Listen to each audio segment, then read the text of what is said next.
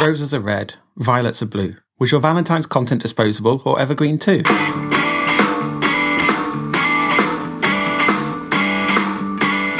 Hello, and welcome to your weekly Content Alt Delete content marketing podcast of the Coffee Break. I'm James Ainsworth.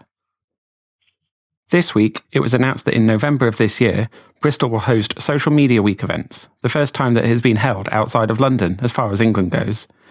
Run as a franchise esque model by Bristol Media, you will need all your devices charged and ready to tweet from a variety of events in the city between the 14th and 18th of November.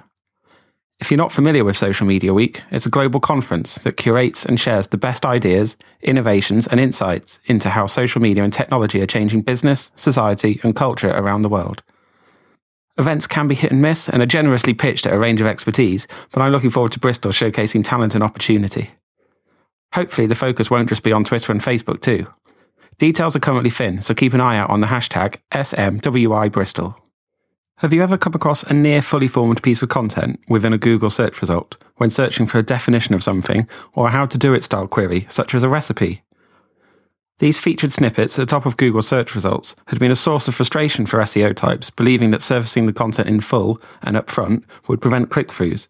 But HubSpot research indicates that they have the opposite effect.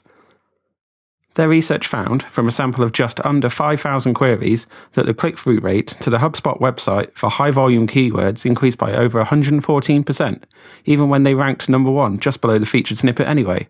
So, worth considering. By listening to this bonus podcast material itself, you hopefully appreciate my fondness for offering something more beyond just a content altdelete.com blog post or just a podcast in isolation. And so I can heartily recommend the newsletter companion to the Song Exploder podcast. The Five Songs Friday tiny newsletter is a value added piece of content worth subscribing to if you enjoyed the music based podcast already. Speaking of this week's blog post companion, if you click just one recommended article link this week, make it the one titled 10 Rules for Creating Content People Can Trust. One more thing you might want to check out, not featured in the bulletin, is the very useful Social Ad Mockup Generator. Create free ad mockups for Facebook, Instagram, and Twitter with the handy tool from www.adparlor.com.